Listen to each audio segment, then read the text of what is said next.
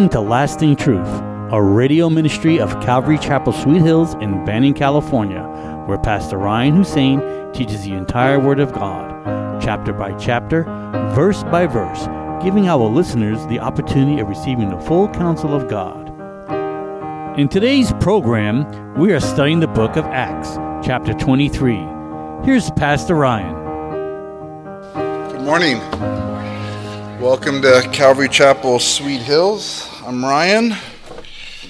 Everybody good? So someone left this on my desk. What is it? I mean, on the pulpit. What is it? California church wins massive settlement after standing up to lockdown. Wow. Mike. No, no, John MacArthur won it. Okay, cool. Fantastical. Awesome. Praise the Lord. We're living at a time where we must stand up for our rights. Amen?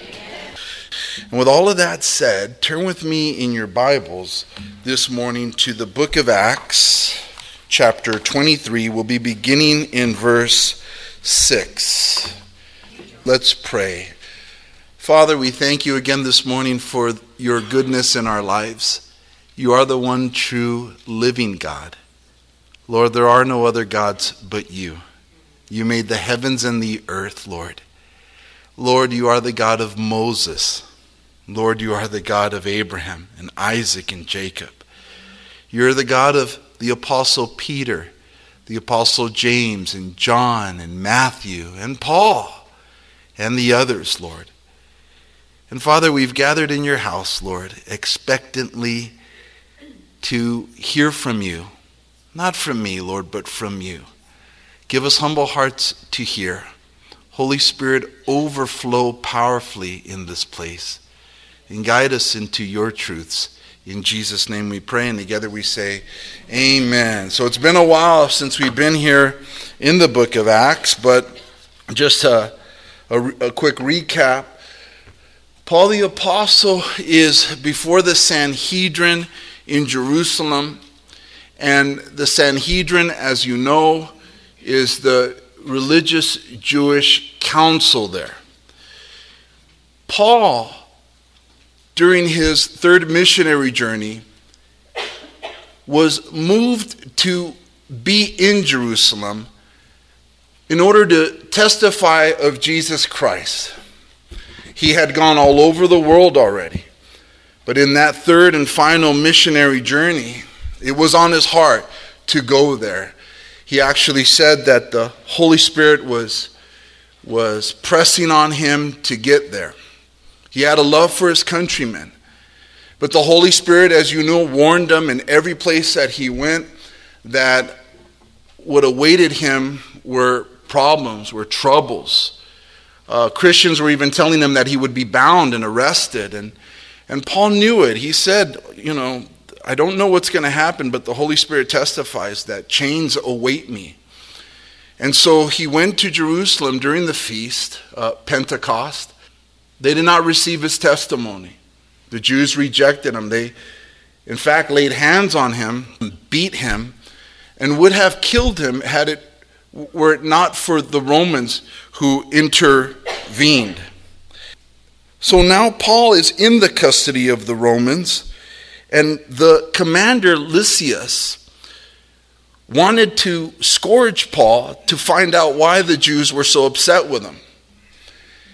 Until, of course, Paul let the centurion know, the Roman centurion know, that he himself was a Roman citizen. And that changed everything. Lysias, the commander, and all of them became fearful because it was against Roman law to bind and scourged an uncondemned Roman.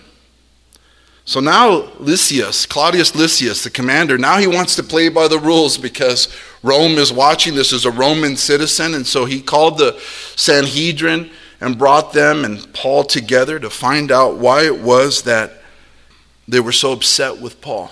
And that's where we're at. We're, he's, he's addressing uh, the Sanhedrin. But one thing I want to keep one thing that I want to bring to mind, I should say, is that Paul, as an apostle of Jesus Christ, whose citizenship is in heaven, didn't discard his earthly citizenship of being a Roman. He used his Roman citizenship, which he was birthed into, God given citizenship, to work in his favor. And it's applicable for us as Americans today, as Christians, but Americans. You and I, our citizenship, if you believe in Christ, is in heaven as well. But that does not mean that we discard our U.S. citizenship because of that. We have certain inalienable rights in this country that have been given to us. So it's applicable today when leaders in the Democrat Party are trying to force upon its citizens vaccine mandates. It's not about the vaccination, whether you take it or not, it's about the forcing of a medical procedure. And so you and I have citizenship here in the United States, and that citizenship is protected by the Constitution. So we must, I believe, look at Paul's example and say he didn't throw away his Roman citizenship, and so neither should we throw away our American citizenship.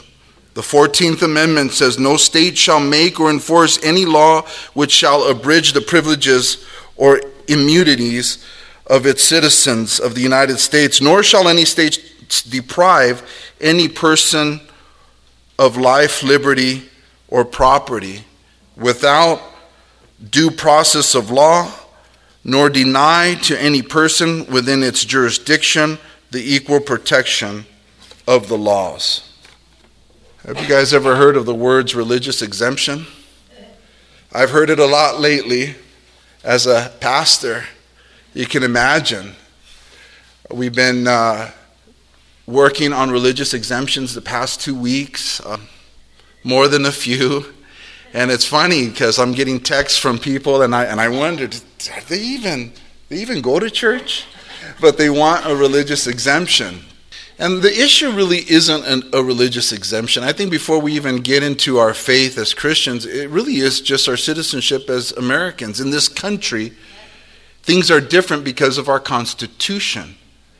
In other countries, they don't have that right. We, we are watching Australia and they are locking people down. They are fining people. They are marking their homes as being unvaccinated. It's scary what happens in the world when you don't have the Constitution. And many from other countries have said, You guys have a wonderful document, but we don't have that. But here we have it. Not everybody in our story has Roman citizenship. But Paul does. And he says, Hold on, before you scourge me, I'm a Roman citizen. And they all panicked. And they all began to tread lightly. The scary thing is that there's political leaders in our country who are trying to shred that document, trying to shred our freedoms, guys. So don't be afraid as Christians to stand up. And there are people within the church who say, oh, no, no, give up your rights, give up your rights. You know, I, am sorry, but I have uh, children, and we have grandchildren. And if we give up our rights, we're basically giving up their rights. So Paul's before the Sanhedrin, and it's not a friendly crowd, as you can, as you know. When Paul had uh, begun to speak, the high priest that was there, he commanded someone who was standing near Paul to smack him in the mouth, and that's exactly what was done. They smacked Paul in the mouth. So it's not a friendly crowd. But we see here in verse 6 that when Paul perceived that one part, one part of the crowd were Sadducees and the other Pharisees, he cried out in the council Men and brethren, I am a Pharisee, the son of a Pharisee. Concerning the hope and resurrection of the dead, I am being judged. And when he had said this, a dissension arose between the Pharisees and the Sadducees, and the assembly was divided. For Sadducees say there is no resurrection, and no angel or spirit, but the Pharisees confess both. Then there arose a loud outcry, and the scribes of of the Pharisees' party arose, protest and protested, saying, We find no evil in this man. But if a spirit or an angel has spoken to him, let us not fight against God. And so, God, through the Holy Spirit, in the midst of this group of Sanhedrin, spoke to Paul's heart and he discerned wait a minute, half the people in here are Sadducees and half of them Pharisees. Paul would know he is a Pharisee, he was a Pharisee.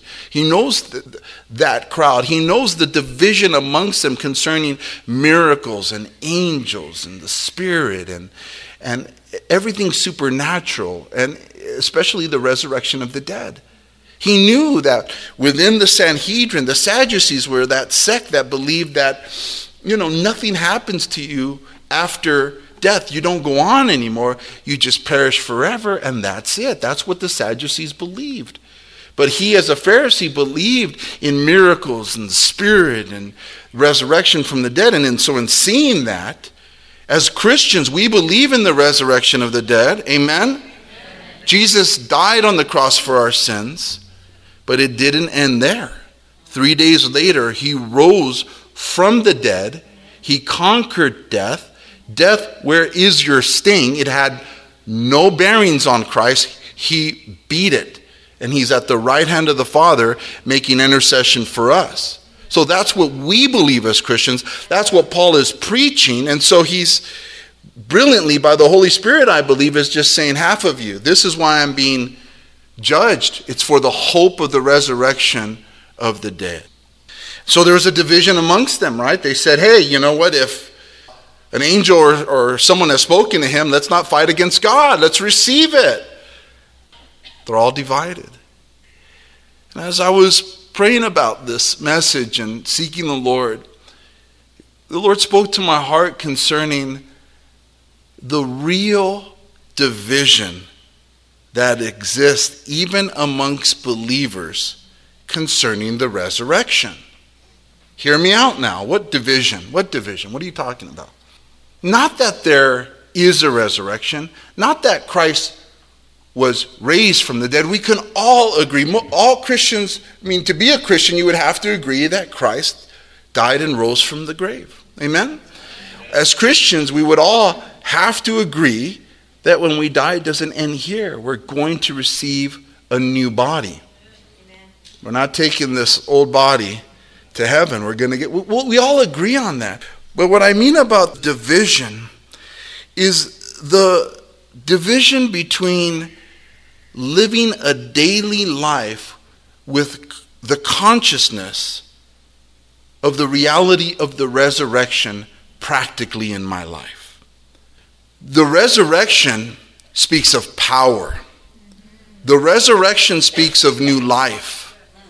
The resurrection speaks of exceeding joy, enthusiasm. The resurrection speaks of action, not inaction. Right? Death speaks of inaction, resurrection speaks of living.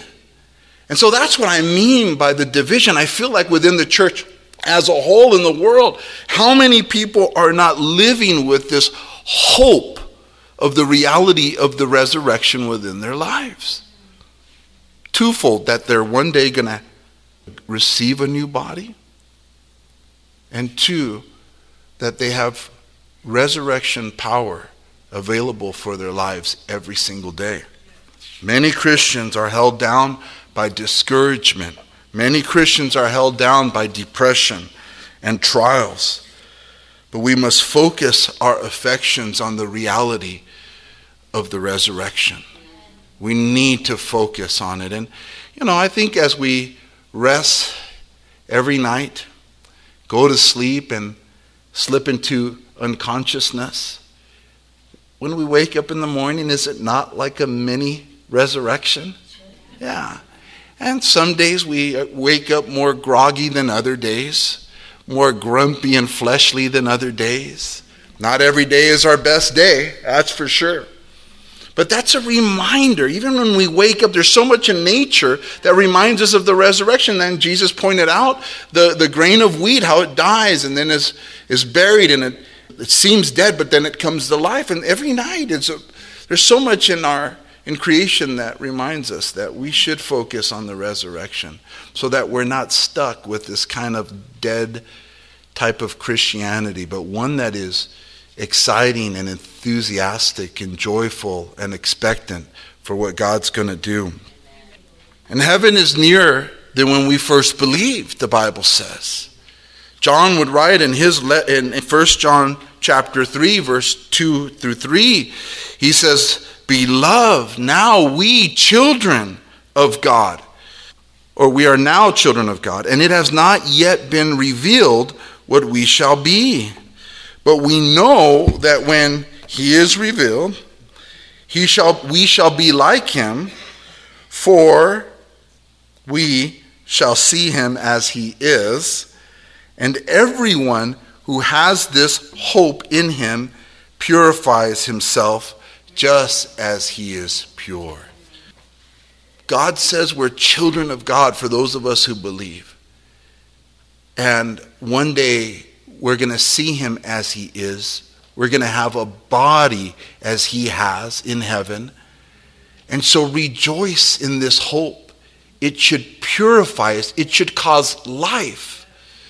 And so I desire my Christianity to be one of life and excitement, dynamic. That doesn't mean that moment, every moment of my life I'm going to be this firecracker. But generally speaking, I should be fully excited about what God is doing today in my life.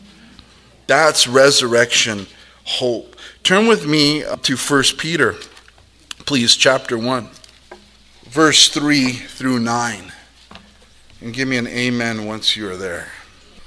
Blessed be the God and Father of our Lord Jesus Christ, who according to his abundant mercy has begotten us again to a living hope through the resurrection of Jesus Christ from the dead, to an inheritance incorruptible and undefiled, and that does not fade away, reserved in heaven for you, who are kept by the power of God through faith for salvation, ready to be revealed in the last time.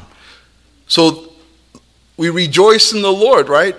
A living hope of it because of his resurrection. But it also says that he preserves us. He takes care of us by his power until the day we are with him. In this, verse 6, you greatly rejoice, though now for a little while, if need be, you have been grieved by various trials, that the genuineness of your faith, being much more precious than gold that perishes, though it is tested by fire, may be found to praise, honor, and glory at the revelation of Jesus Christ whom having not seen you love. Though now you do not see him, yet believing you rejoice with joy inexpressible and full of glory, receiving the end of your faith, the salvation of your souls. I mean, it's spelled out by the apostles time and again that our hope, that our, that our strength is found in the realization that Christ conquered death and the realization that we're going to be with him in heaven one day with new bodies. And he can come back for his church at any moment. As crazy as things are, we need to be ready. He can come back at any moment and we can change in a twinkling of an eye. Paul said there would be a generation that does not see death. That's crazy, but it's scripturally true and I believe it with all my heart. There will be a generation that does not see physical death. Changed in the twinkling of an eye. Some of us have to get our things in order because it's coming. Concerning the resurrection, you know, Paul said a very powerful statement in Philippians 3 10. He said that I may know him and the power of his resurrection and the fellowship of his sufferings, being conformed to his death, if by any means I may attain to the resurrection from the dead. Paul said that I might know him and the power of his resurrection. I mean, that's, that's a devotion goal, it should be, every day of our lives.